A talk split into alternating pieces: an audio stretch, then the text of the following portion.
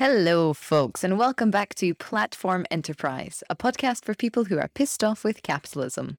I'm your host, Rachel Donald. I'm an investigative journalist and a writer. You can find my work over at platformenterprise.com, where, most importantly, you can sign up to get these podcast episodes delivered straight to your inbox every week. On this week's show is economist Blair Fix. Blair works outside of the academy and mainstream economical thinking to produce theories about the relationship between power hierarchies and income inequality, why GDP is a crap measure of success for nations, and how resource distribution needs to be reorganized for a more sustainable future. We discuss all of this plus a lot more on this episode he goes into a lot of what is wrong with neoclassical and, you know, bog standard economics, uh, what they're getting wrong, and how detrimental it is to humanity's and the planet's health. If you want to support Blair's work and read his articles, it's all available on his website, Economics from the Top Down. He also has a Patreon where you can donate uh, to support the research that he's doing outside of the structure of the Academy. All right, that's enough of me. Let's get into it. Thank you very much for joining me today. It's a pleasure to have you on the show. My pleasure. Could you give a little bit of background of your like academic uh, history? Yeah, it's a well, there, it's a long story. I've been all over the place, but the short version of it is that I started out my life as a musician, basically, or my my university life as a musician and I was a professional musician for a while, but kind of got burnt out. And along the way, I discovered economics, um, but not the usual route. Um, so I started reading books like on ecological economics, or mm. I remember a mm. book called uh, When Corporations Rule the World by David Korten. So I was reading all these criticisms of mainstream economics and I was getting really interested in it. This was in my late 20s and then I decided I want to learn more about this. I want to do it in school, but I know mm. I don't want to do it in a mainstream economics department. So what am I going to do? And at the time I had moved to Toronto and I discovered this program at York University uh, called environmental studies and it was interdisciplinary. Like you could literally do anything from poetry to like ecology in the same department. and I thought this is great. And there were a number of a few um, ecological economists that I uh, was familiar with. So I just jumped in and I did a master's degree in that. And then I ended up doing a PhD. And um, it was great because I was able to do exactly what I wanted. I took courses from um, many, many different departments, like in political science and um, all over the place. And then I ended up focusing, writing my dissertation on um, kind of the intersection, this odd intersection between hierarchy and energy and income inequality. Uh, so hierarchy, something. energy, and income inequality. Yeah, well, I, I mean, it doesn't sound at all related, and it would take me a little bit of time to explain. But I never intended to do this. It kind of just happened as I as I stumbled along. So, uh, my research is very data driven. So, I kind of follow the data that I can find and and the, the data that I ended up finding pointed to this relation between hierarchy and, and income inequality and energy, which I never expected. And really, I don't think anybody did. I've been finished now my PhD for a couple of years and have been um, working outside of academia. But then this year, I was lucky enough to get some more funding and I'm doing a postdoc again at York University. Although I never have to leave my bedroom because of COVID. Yeah. At university, quote unquote. Yeah. yeah. They send me a paycheck and that's the important thing. Let's get into the um the hierarchy part of your work because I read through um a couple of abstracts and even one paper I started going through it, but academic papers are long if you're not an academic. um, and yeah. And the one that I had took particular interest in that I wanted to ask you about was the relationship between hierarchy and income inequality. And you argued Sure. that the further up the hierarchy you are, um, the easier it is for, uh, i.e., further up the hierarchy and the more subordinates you control, the easier it is for you to earn money in a capitalistic setting. Is that correct? Yeah, pretty much. I mean, for I should preface this that in mainstream economics, there's no talk really of hierarchy at all. It's all about kind of efficient markets. And that's really odd because if you ask like the average person what's their life experience, their work experience, they'd say, well, like I go to work in this company and I have a a boss who, you know, he sets my pay. I don't set my pay and the, my boss earns more than me and that person probably has a boss and as you go up the ladder they all earn more income and this is just common knowledge right? Mm-hmm. um and yet economists kind of totally ignore that and i'm i've always been blown away by that. So i i yeah i started to dig into the data on um on hierarchy and yeah it's pretty clear. As you um basically the more subordinates you have in a hierarchy the more income you earn and you can kind of plot it on a graph and draw a straight line through it What- uh, and if if I can cut in here, the one thing I wanted to ask you about it is, you know, just as you said, it's like it, it's common knowledge. You know, yeah, okay, the Yeah. person above me earns more, but that person earns more. Like to me, when I was reading your abstract, I was like, yeah, yeah yeah, that makes sense to me. Yeah, of course. Like, it- yeah, we know this. So Yes. why? Like, what do you mean that economists don't know this? Well, they they they do and they don't. So the problem is so they have kind of tunnel vision. The problem is that as soon as you start thinking about, oh, my boss makes more than me, the rank up from my boss more again, well, then you start thinking that this isn't their income is not really about their personal attributes as it is uh, their position in the hierarchy. It's it's from their job and their status. And it, once you start basically economists have said, well, when I start thinking about that, I'm not doing economics, I'm doing sociology. So let the sociologists worry about that. Economics, pure economics is just about markets. Hmm. So I have to think about everything in terms of markets. And if you're saying, well, that makes no sense, economics makes no sense. It's very ideological. Uh, so you have to ignore a large part of the world. You have to ignore the internal workings of big corporations because they don't use markets really. They use um, a hierarchy. And then, you know, you can move up and down the hierarchy and you compete for status in the hierarchy. But it's not really a market so much as once you once you have that position, everything's kind of set. You have your income, you take orders from above, you give them below, and it's totally different than a market. Uh, and that's not a surprise for anybody who works there, but economists don't think about that. Just to clarify a little bit more, then, what you're saying then is, for example, somebody is hired from a job market into a company that provides a service or a good in a market, but the internal machinations of that company do not work as a market. They work on the basis of this hierarchy. Yeah, I mean, how it I think so. I mean, the classic the classical market as economists would understand it is there can't really be any power relations. It's all equal. So we all mm, participate in okay. free exchange. And as soon as you have power mm-hmm. relations, to me that muddies this idea of a market. And I think economists like if you look at firms and economists do, then they would say, well, we have monopolies now.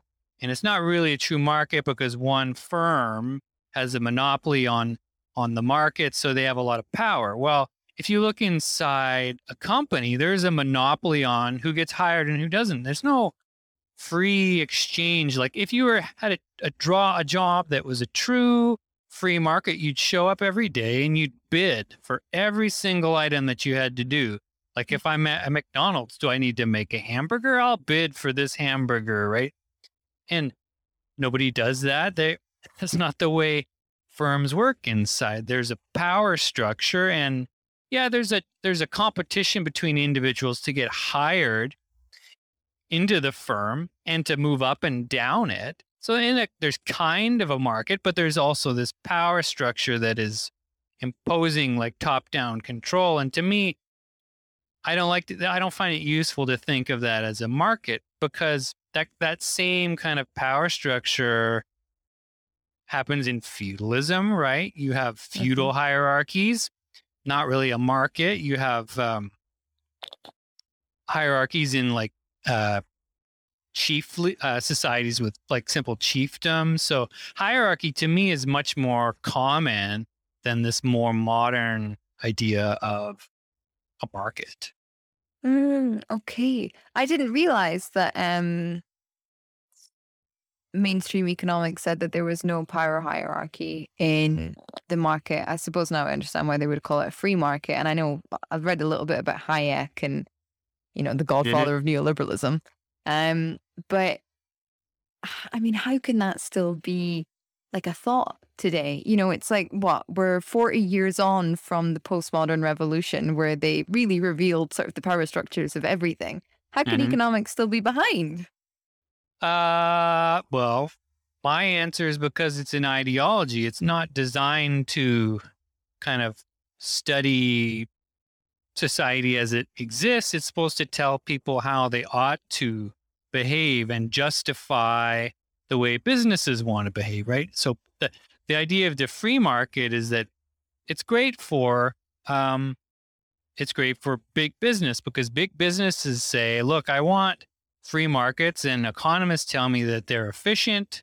So look, government, get out of my way. Don't regulate me because that leads to inefficiencies and let just let me do what I want to do. And we'll call that the free market, even though really what you're saying is let's give big business whatever power they want. So it's mm-hmm. it's ideological by design. Um, economists um, don't want to discuss power, but and I think that's a sign that it's a it's an ideology because you you really don't have to try very hard to see the evidence for for power all around us yeah, as you said, certain things are just common knowledge uh, when yeah. you're a member of a, of a society that works in a free market model. Mm-hmm. Um, isn't being studied. Yeah, well, and it is being studied by sociologists, um, anthropologists, like people like David Graeber, for instance, mm. really interested in hierarchies. He wrote a book called Bullshit Jobs, where he talks about how, you know, useless. He focuses really on middle management, where he thinks it's you're basically just a cog in the wheel, and most of what you do is just utterly useless as far as contributing to humanity. It's a funny book, and I agree with a lot of it. Uh, so people like that have the freedom. Uh, anthropologists, sociologists, they have the freedom to explore these ideas that kind of seem self obvious. Whereas mainstream economists, uh, they can't explore these ideas because they're unpublishable. So in economics, there's five big journals that if you want to have a professional career like in a university, you got to publish in these journals.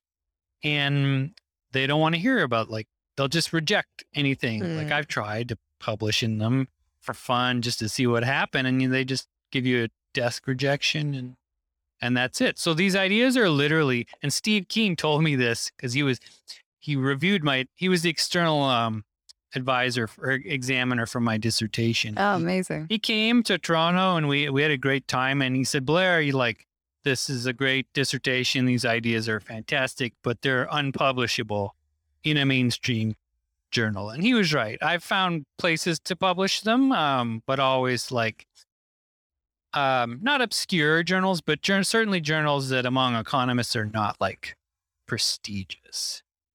Uh, right. Okay. And that's the way it is. That's how this kind of the status quo gets perpetuated. That's another power hierarchy, isn't it? Well, exactly. That's the that's the hilarious thing is that to see like power hierarchies, you don't have to go any further than an economics department and yet the economists sit there with you know their tenured positions not competing on the market but writing about the benefits of of free markets so it's all oh, very um yeah uh it's very funny when you think about it funny and and also sad but funny haha yeah but you know what? I, I feel like a lot of ideologies work that way. Like, uh, if you look historically at, at people who are closest to like the ruling class, they almost are, they're sycophants. Like they just tell the ruling class what they want to hear. It doesn't matter if it makes any sense. And there's this kind of self selection that if you want to have that sort of status and prestige, and economics is probably the most prestigious social science still. If you want to have that prestige, you have to spout this nonsense. And I and the people who get there, I think, believe it. Mm, yeah. yeah. Yeah. So People talk about echo chambers on social media, but echo chambers have been hanging about these prestigious places in the academy and elsewhere for a very, very, very long time. Probably since the, you know, first uh, iteration of study. yeah. Well, one of my colleagues who's actually um, from the UK, his name is Joe Francis, and he did a study of debate in these top five, uh, five journals. So what he did is he just did a word search. He searched for the number of papers each year that popped up um, when he searched for like debate or reply or something like that, just to see if you know economists were actually debating ideas. And he saw this kind of rise and fall. So the the peak of debate was in, I believe, the 1950s, right after World War One, and then since then it's just completely dropped off. And you, Oh if you think about it, what happened then is that people were basically debating Keynes. So Mhm. like Keynesian economics became popular during World War, well, starting in the Great Depression and then kind of at a peak after World War II. And there was this kind of upheaval in the economics de- um, departments. They were debating neoclassical versus Keynesian ideas for a couple decades. And then the neoclassical economists basically completely won out, at least in academia. And then the debate just kind of died off. So uh, yeah, there's there's no debate in the economics departments.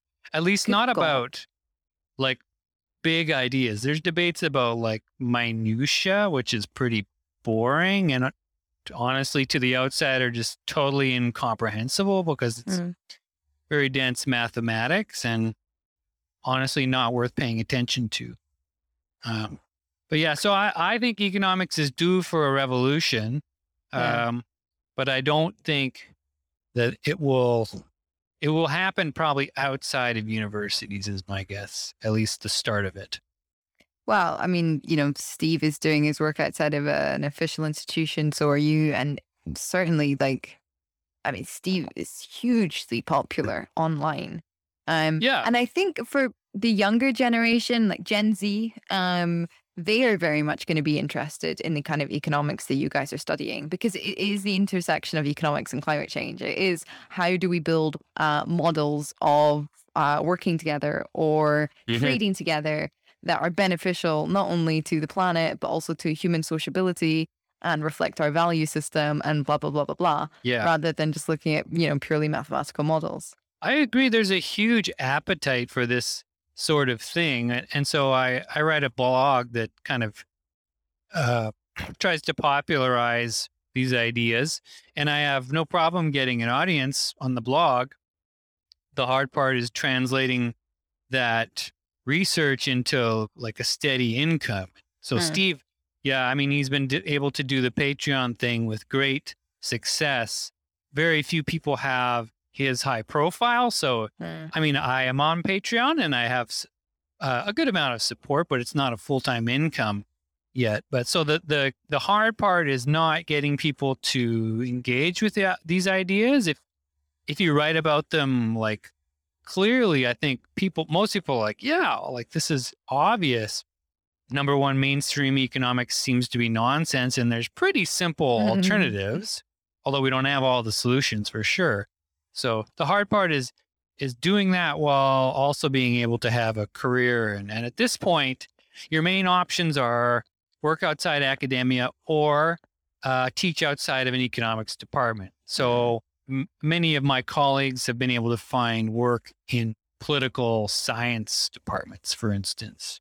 right Uh, Very and various just kind of other departments where they're like, oh yeah, you can do this research, and there won't be any ideological clashes uh, because that's a problem in uh, in uh, economics departments, especially in in North America and and the U.S. Like, they're it's extremely uh, neoclassical.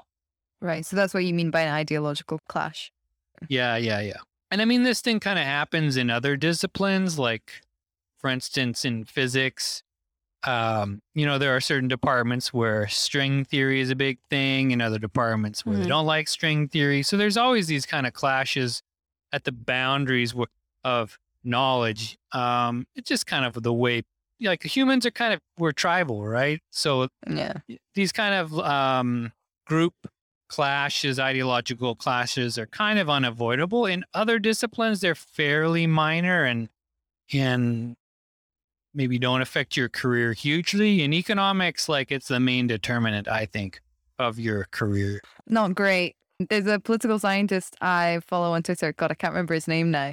Uh, he's at Amsterdam University, and I remember uh, a couple of months ago he tweeted, um, "Academics, can you name any like one single revolutionary theory that actually came out of the academy?"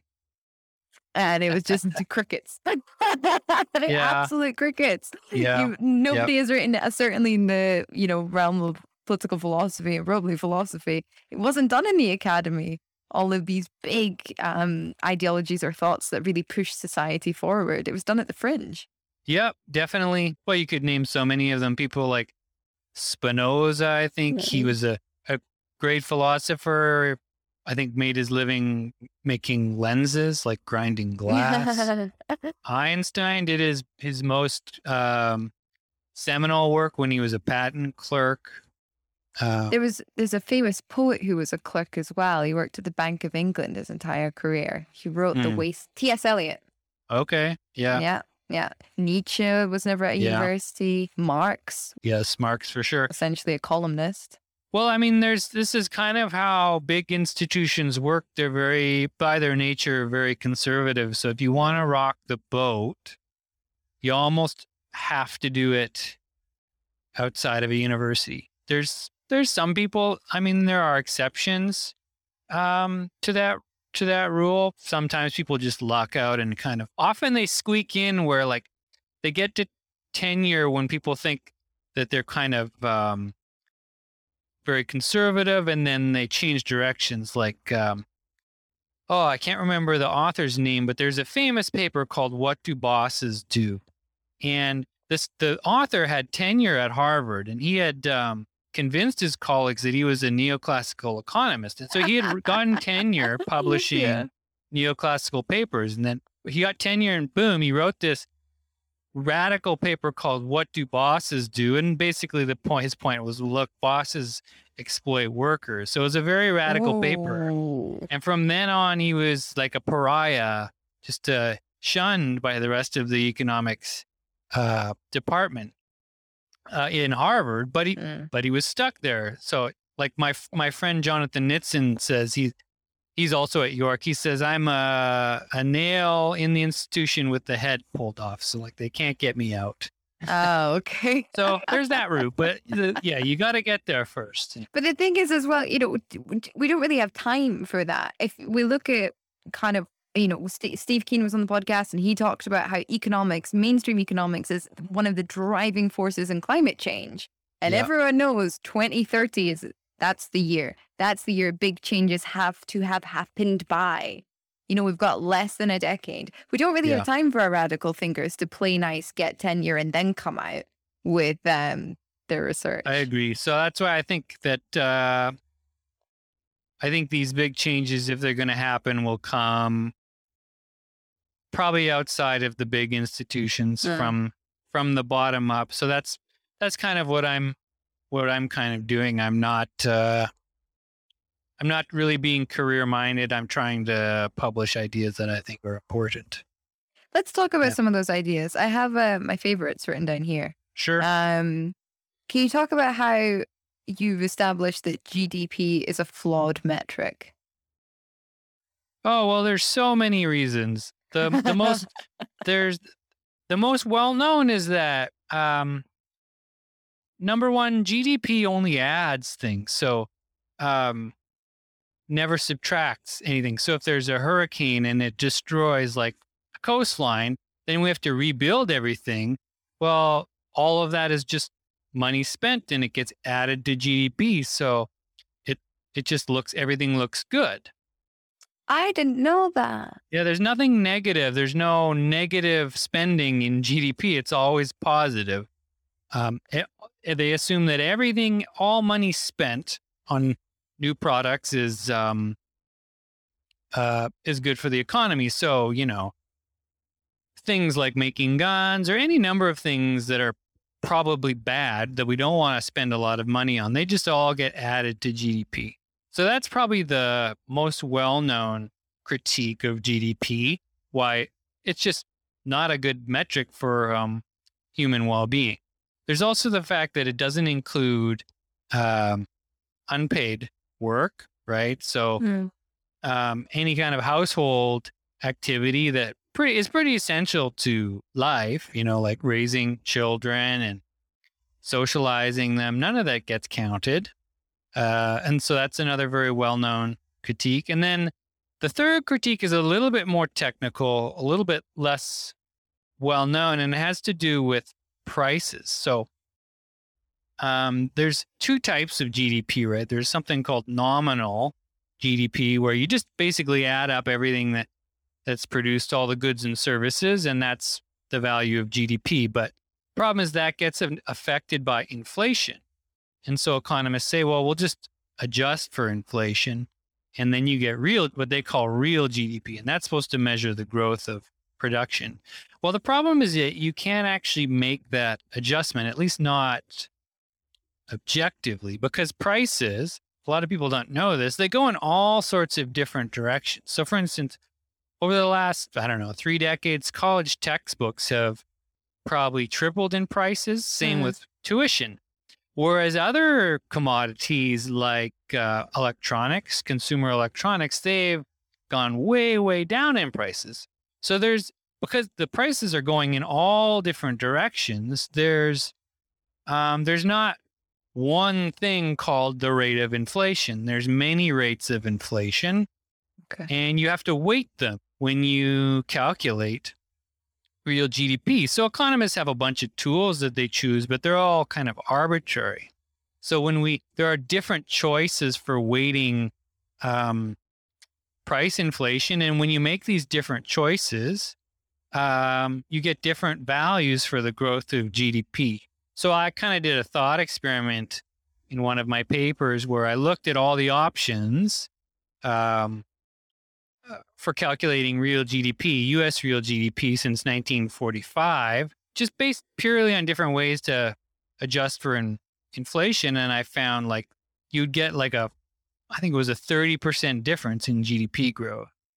Uh, so that's the kind of the most technical side of it is that it's not even really well defined the growth of real GDP because uh, because it's based on an unstable unit. Really, prices are unstable and they change. They give it like a ruler. If I was send a bunch of students out to measure, um, you know, the height of a, a staircase, and but their rulers kept changing all the time after each measurement, they would have no idea what the correct um, uh, measurement was. And that's kind of what happens with GDP. Um, and then, kind of the big picture argument is that GDP uh, assumes that producing more stuff is good for mm-hmm. people, right? And but it's suicidal in the long run. You, we can't have we can't pump out more and more stuff, use more and more resources forever. That's impossible. And there's no evidence that it's actually good for people, right? all the evidence points to the fact that, you know, after, if we go from like being basically living subsistent, uh, like subsistent living, um, kind of up to, I don't know what, where Cuba is basically, not rich, but not poor. That's where all the gains in um, well being come in. And then past that, really, there's no gain. So even though the US is like on paper, I don't know, five or 10 times richer than Cuba, um, you're the average American. I don't know if they're any happier, but they, I think mm. they die younger than the average Cuban. Often have worse health. So I think the goal long term, if we care about sustainability, is to try to use fewer resources. So I'm a big fan of degrowth and then focus on improving human well-being. And and really you don't need GDP for any of that. So I think eh, we should just throw it in the garbage, forget about it. How can we measure these things through economics? Because I think one of the interesting things about economics is that it is in the social sciences, which gives it this freedom um, to be interdisciplinary and mm-hmm. to pull from um, pull multiple tools from different departments essentially. So, do you think it would be possible to create a new kind of economics where what we're measuring is, you know, value systems or Well, I think people are already working on that. Um, have you heard of donut economics? Yeah, yeah, yeah. they're running out in um, Amsterdam. Yeah. So I think the uh it's at Kate Raworth. Kate Yeah. yeah. So uh, I mean, I think that's a really great idea. And what's great about it is that they don't focus on any single number or measure. They have a whole bunch of them. And um and really that's the idea is you want to have a lot of different metrics, some of them measuring bad things like pollution and I don't know, resource depletion, keeping track of those, and then other things measuring good things like education and life expectancy, health. And um, you want to keep track of them, but then then basically the only way to decide what what you want to do and whether you're meeting goal your goals is through democracy, right? Because every person has different opinions about what they want out of life, what's good, what's bad, and economists assume that they can kind of objectively kind of aggregate all these preferences into one single metric. But that's pretty dubious. The whole point of democracy is that um, you can't do that and that each person should have their say. So I think that I think we should economists' job, in my opinion, and other social scientists, is to measure these things that they think are important to keep track of. And then if we have responsible politicians, which is a big if, or, or you know, like meaningful elections, and people will debate these issues and then kind of set policy to to meet whatever goals come out of that. And it's very, it's going to be very messy. But I, I think, at least in, like this idea of donut economics is a great start because it just kind of ignores this obsession with GDP, and then mm-hmm. and it has this beautiful way of in a circle plotting all these different things, which is I think quite innovative. Mm. Are there any other um, templates or uh, policies that you would like to see rolled out on an international basis that you think would be helpful? Well, there's there's so many. Uh, um, I think that honestly, the fight. Uh, so the biggest problem we face is definitely um, climate change, but I personally work less on climate change policy directly as I do kind of more general uh, welfare policy. So if that makes like basically the idea is if there's this kind of plutocratic class running everything, you can't make meaningful democratic decisions about about anything, whether it's mm-hmm. climate change or anything else. So kind of at the root of solving all these problems is having a fairly equal society. So th- to me, I, I focus on on that kind of side of things is cutting down the power of the plutocratic class. And there are many, many ways to do that. I mean, from history, we know what works. Um, taxing Up with the their rich. heads. Yeah, that works too. Yeah. Now that I condone that. Yeah. Um, where was I? Oh, You were on tax the rich. yeah, yeah, and and just you know, cutting tax havens. Mhm. These were all. I mean, these are not actually very um, revolutionary policies because they were things that governments did 50 years ago, right? Yeah. Very high top, top marginal tax rates, ma- making it very difficult to move large sums of money around. Sorry to interrupt, but Yep. To me, what's kind of interesting about all of that debate and all of the different things that could be done, um, like at the moment, uh, there's that talk about introducing a 15% global tax rate, which I think is really, really great. Um, you know, AOC wore her tax the rich dress to the Met Yeah. Ball, which was odd, if you know we're being honest. Um, and yeah, I mean, this is a podcast for people who are pissed off with capitalism. Like capitalism gets a lot of uh, its attention nowadays, but I think this thing about power hierarchies and the power hierarchies that we see in other uh, social primates or animals um, and the history of power hierarchies. I mean, surely that is what we need to be addressing with economics in Sure. order to not just create a Yeah. new system in which a plutocratic class emerges once more Yeah. because, you know, Yeah.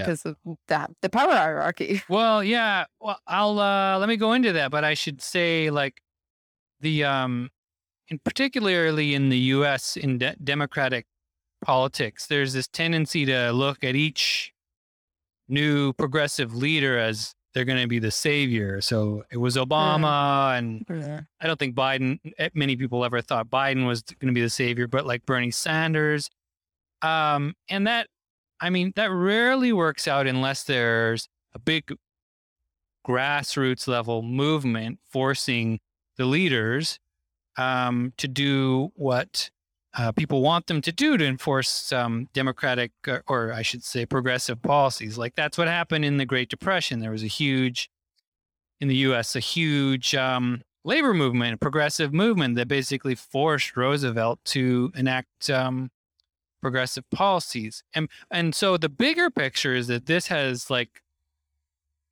this idea of grassroots uh, action. I think has pretty a pretty deep basis in human history. So there's an anthropologist named Christopher Boehm who went into the Amazon and uh, observed hunter gatherer tribes there, and people always assumed like, well, they're they're just they're they are egalitarian hunter gatherers, and that's just the kind of the default. And he said, well, this act that idea doesn't actually make sense because if you look at our our other primate cousins like chimpanzees and um, um, gorillas, they're actually pretty brutal.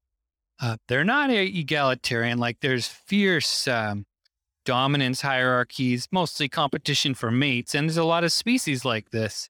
And that's kind of what you often find in in mammals is that they're not very they're not very nice as a group Uh, they kind of tolerate each other and but there's this fierce competition among males. So anyway uh, Christopher Boehm said well why like so the default is not egalitarianism. We, i think we have um he said social mechanisms for maintaining egalitarianism. And when he looked at these tribes what they would do is um he called it reverse dominance. So anyone anytime there was somebody who was kind of puffing up their chest and trying to get some power or aggrandizing themselves, the rest of the tribe would ridicule them, basically. And, Yeah. it- and sometimes murder them in, in the extreme, right? And he called this reverse dominance. So it's, you could call it accountability or whatever you want to call it. It's, it's the bottom, the people without power ganging up on people with power. And I think that kind of principle uh, works all the way to the present, right? Whenever people get power and and they're unaccountable, like you have absolute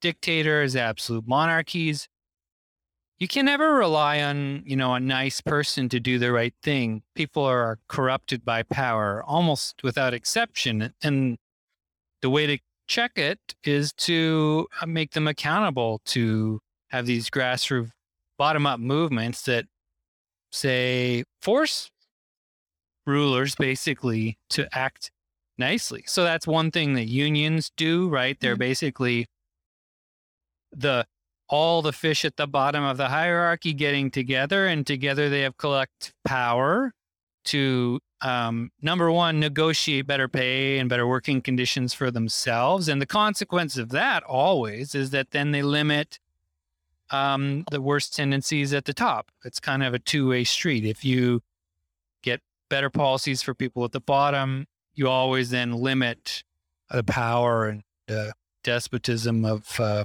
people at the top. So what's happened like in the last 40 years with Reagan and Thatcher is when you crush unions, you crush this kind of reverse dominance and then people the, mm-hmm. the people at the top then just, just do what they always do and which is try to do what's best for them.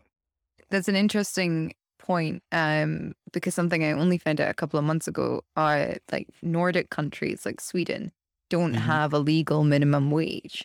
What they have are incredibly powerful trade unions mm-hmm. who every two years get together to negotiate with companies what the minimum wage should be for mm. each kind of role or or um yeah and on that like related i'm told that in japan um, they also, I don't know if they have unions per se, but they have this very strong culture where it's just not accepted that the CEO will pay himself an exorbitant amount. Like mm. they, they, it's expected that everybody is going to work like 12 hours days. So they have yeah. kind of these other problems, but it's just not acceptable for for upper management to earn anything like what Americans earn. So there's That's many roots to it. You could argue that both of those are forms of then reverse dominance, um, because Sweden, certainly a place that we think of as extremely egalitarian, and mm-hmm. Japan, I mean, that is the culture of, and I'm sorry if this is a stereotype, I've never been there,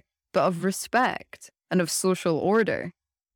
An obligation mm. too. Like, um, I think CEOs feel like they're obli- they have an obligation to their workers, whereas and I think that was once true in the U.S. Certainly, there was a, there was a famous interview with Robert McNamara, who was he he became the defense secretary of the U.S. in the '60s, I think. And uh, but before that, he had been a, a CEO, I think, of a maybe Ford or General Motors. I don't remember. Mm.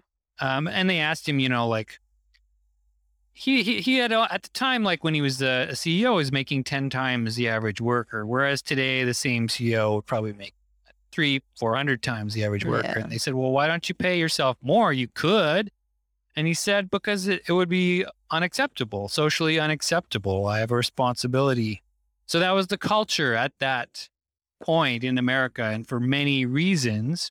In the US Canada the UK that culture changed uh, and now, you know, uh, greed is good. CEOs are in it for, them, for themselves. Make American, make America greedy again. Yeah, I mean, yeah. Trump is just like the the epitome of that mindset, right? He thinks yeah. that uh, whatever is good for him is is good for everybody else, and that's that's neoclassical economics in a nutshell, really.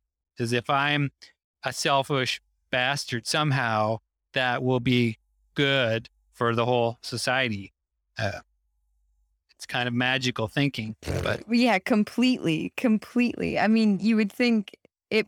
Do you know what? No, I can't even get my my brain around it.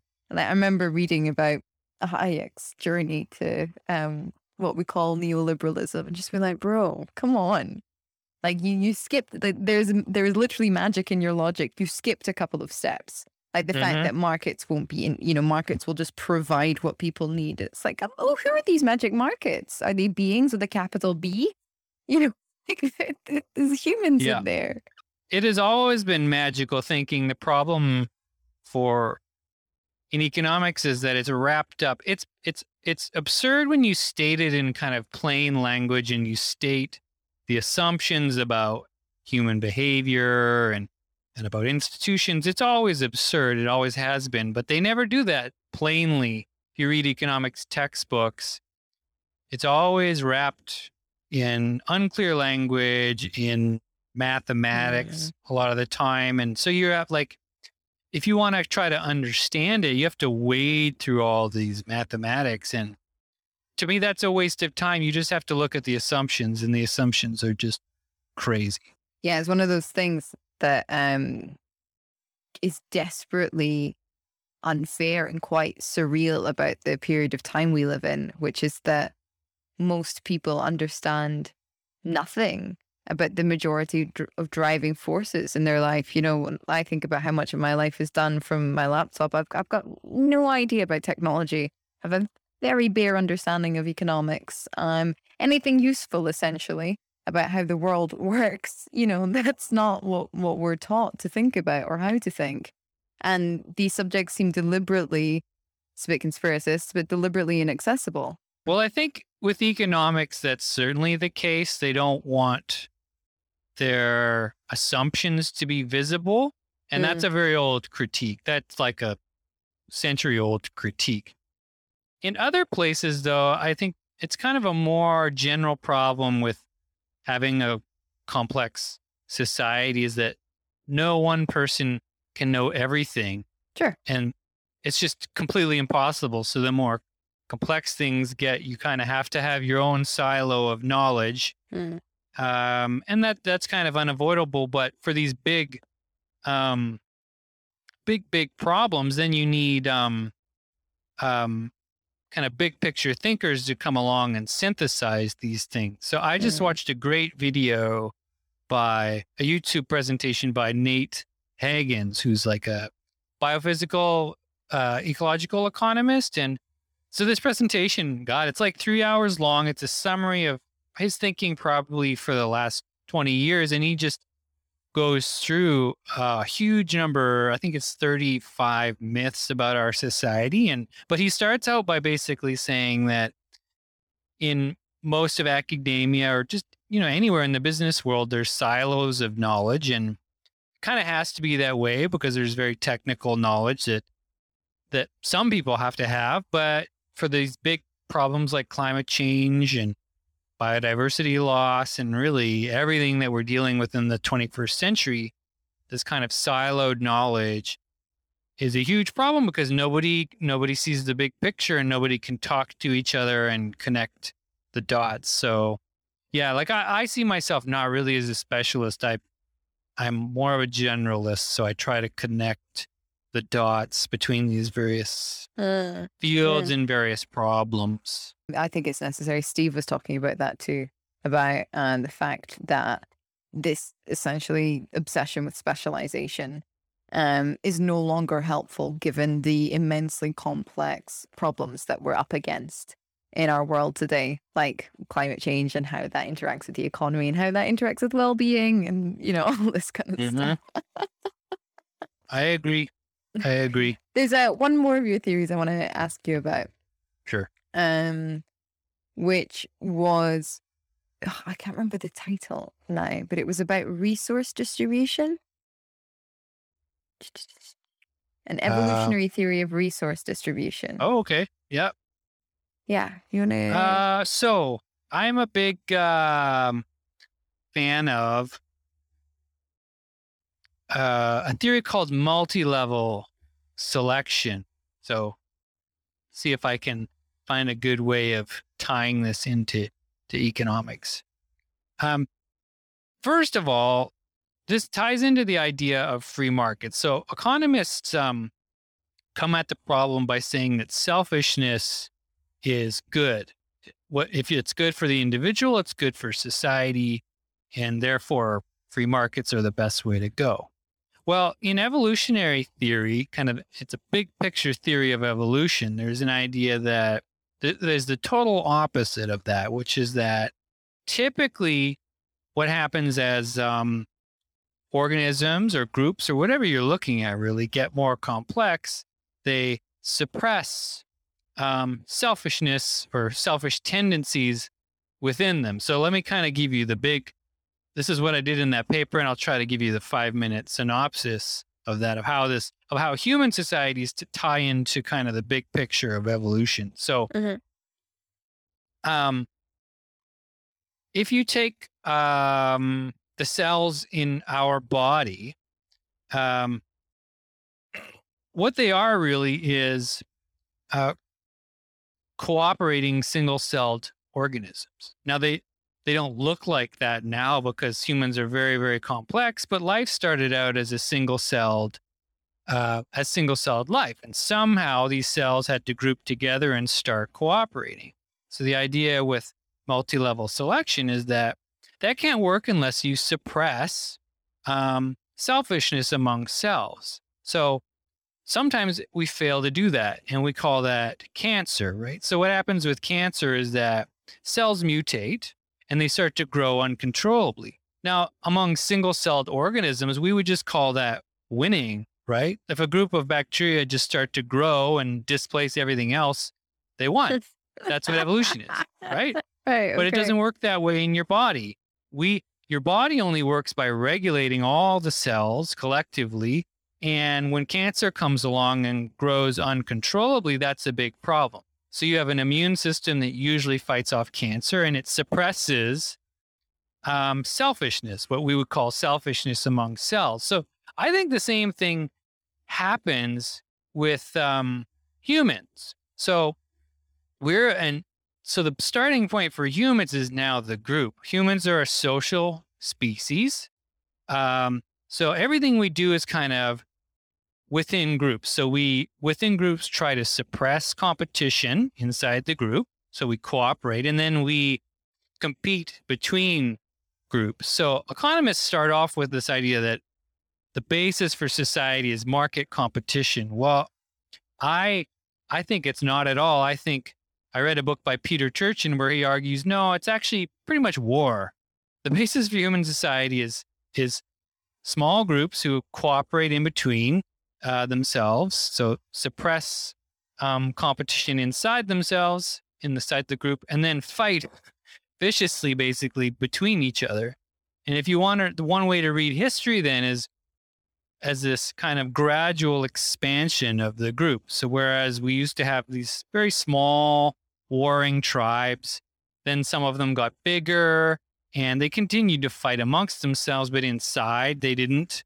And you can kind of think of the expansion of, of uh, empires that way, like they suppress competition inside.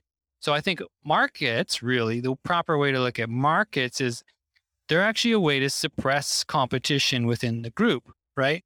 Economists don't think that, it, that if I want um, a car that the best way to get it is to steal it.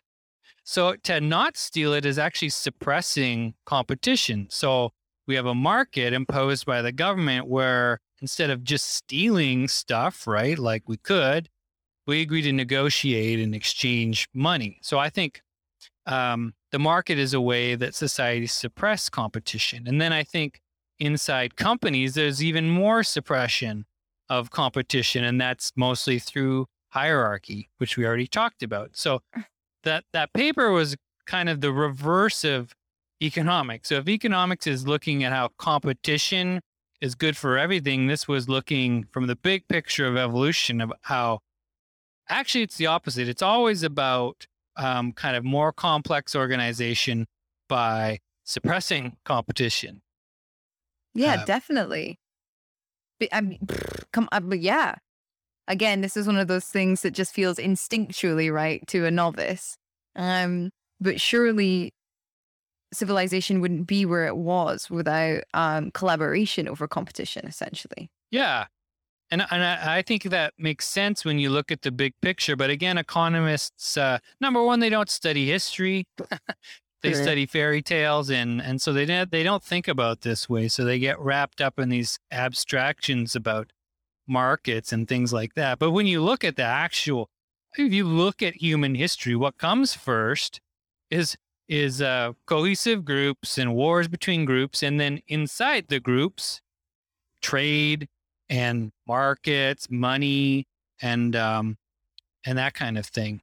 Um, mm.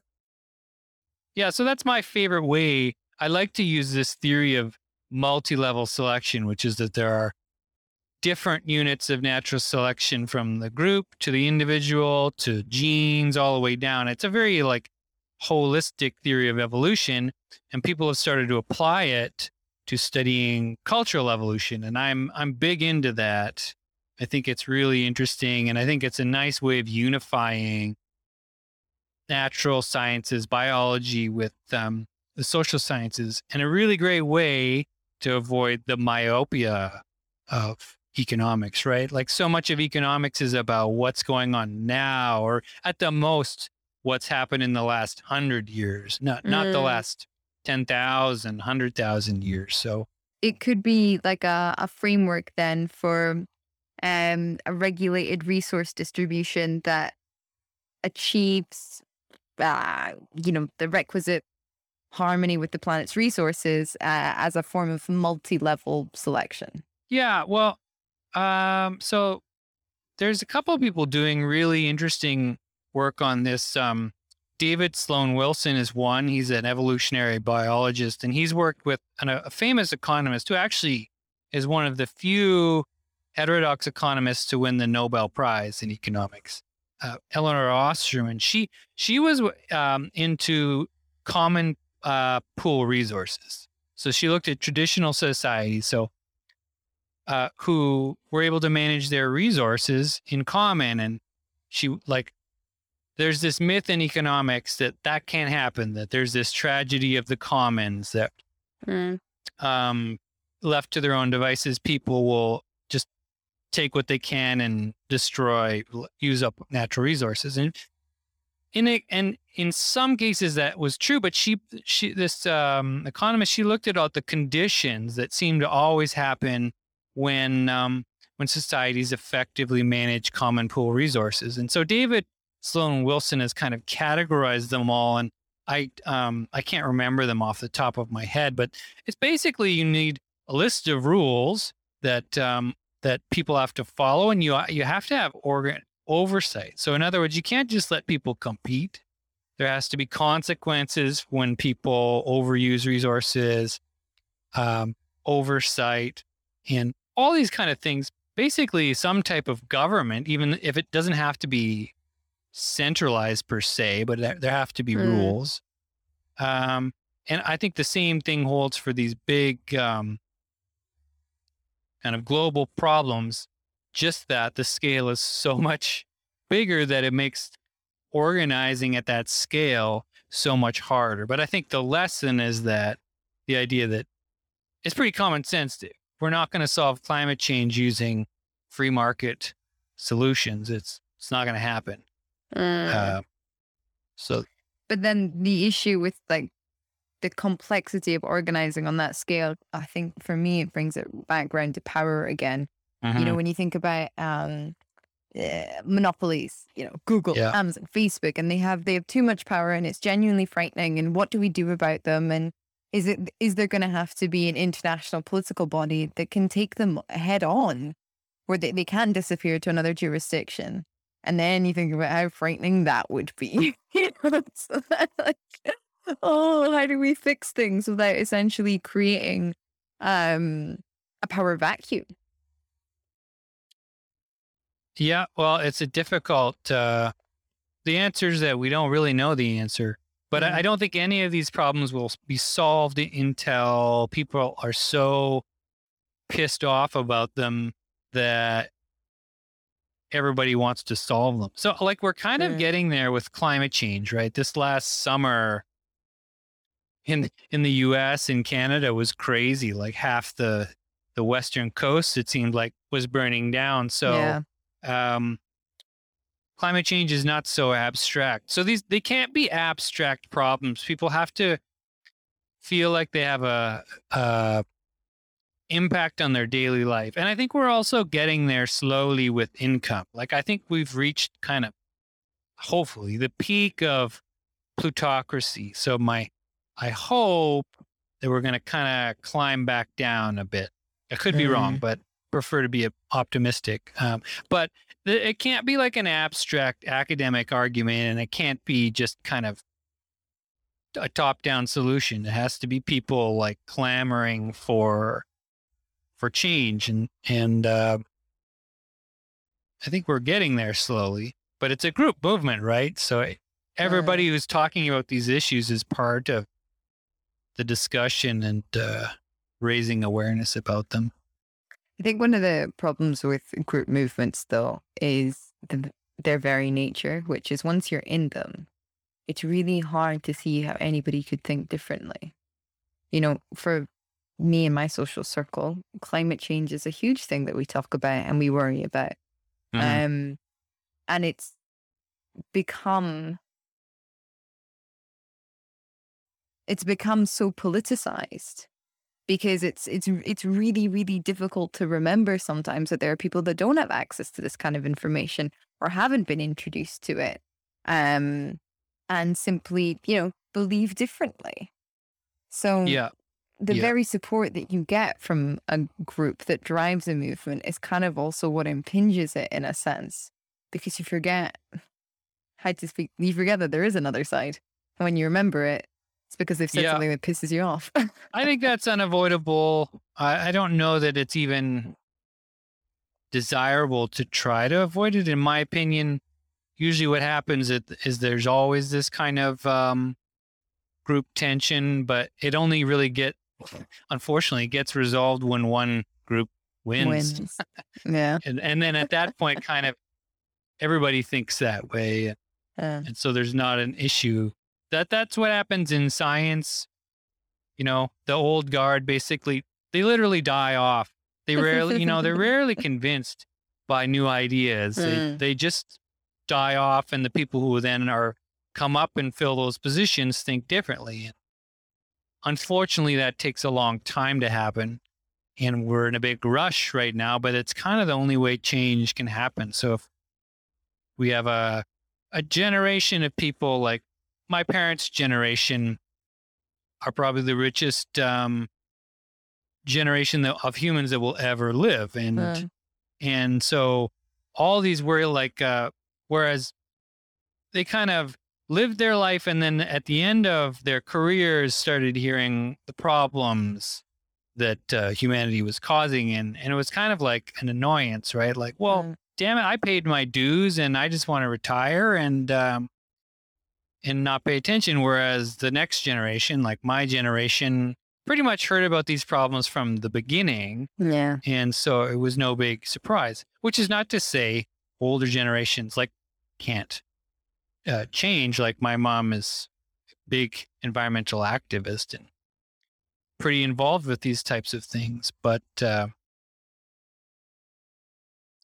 um, I th- I don't know. I'm interested to see as uh, there's this old saying that as uh, people age and kind of become the ruling generation, then they become more conservative, and yeah that has tend to happen in the past. But I don't know. I hope that it doesn't happen now, given the scale of all the problems. well i mean if you've got nothing to hold on to then there's no real point in being conservative That's true. Yeah. Yeah. Well, that's where I'm at. I've got nothing to lose. So so we're so we're in all that as well. right, Blair. Um, thank you so much for your time today. This has been very interesting. Um, yeah, my pleasure. to wrap up, is there someone you would like to platform? Well, a few people come to mind. Um, uh, well, I mentioned um, Joe Francis, who did this research on debate in economics. Um, he's a, he's a um, another guy who does research outside of academia. I think he's actually earning a living now in Wales as a farmer. Uh, but he's got a PhD, I think, from I think the London School of Economics Well, uh, great researcher. He's doing a book right now on the history of the slave economy in the United States and how that's kind of uh, driving modern trends. So, really, I think he'd be really interesting to talk to. Um, well, I'll, I'll list off more people in the UK. Um, Sandy Hager. He does uh, really interesting research on uh, corporate power. And then, kind of my mentor is um, Jonathan Nitzan, who's he's in Toronto and he's uh he's a political economist who they were he together with uh, Shimshon Bichler wrote a book called uh, Capital as Power. So mm, if that sounds radical, it is very radical. They basically argue that um, that capital, um, stock markets, basically are our kind of quantified power, and uh, I think it's um, in my mind, it's I don't want to call it the the Marx the Marx's capital of the 21st century because it's very different, very critical of Marx in a lot of ways. But in my mind, it's the it's the radical book on political economy of the 21st century. It kind of totally rethinks how we should understand capitalism, starting with what it looks like today. Not whereas a lot of Marxists, for instance, start with what it looked like 200 years ago when Marx was writing, that it's very different today. So why should we take that that starting point? Yeah. All right, fantastic. Blair, thank you again for your time today and for all these fascinating ideas. Where can people support you um, on Patreon and find your work? Uh, so if you Google Blair Fix Patreon, um, my account will pop up. And then I blog at my blog is called Economics from the Top Down. Uh, so that, that's basically where I publish everything now, uh, from like very informal blog posts to like big research papers. It's all there and there's a link to my Patreon from there. All um, right. So brilliant. Yeah. Thank you very much. Thanks, Rachel. Hiya, everyone. You can find Blair's work over at economicsfromthetopdown.com, where you can have access to all of his ideas and his research. And you can support him by donating money to his Patreon over at patreon.com slash blairfix. Plug time for Platform Enterprise. you can subscribe to this podcast on any podcasting app and also over at platformenterprise.com where you'll get an email every time an episode is released. And that's also where you can choose a paid subscription if you have the means to support this podcast. I'm extremely grateful to all of you for the support that you give every week. Uh, it's amazing to have your feedback on the site and in my inbox. And I actually see these episodes kind of starting to do the rounds online, which is really, really cool. Um, if there's someone that you would like me to interview or a theme that you would like me to cover, please don't hesitate to get in touch reach out to me at rachel at platformenterprise.com. All right, everyone. Thank you again. See you next week.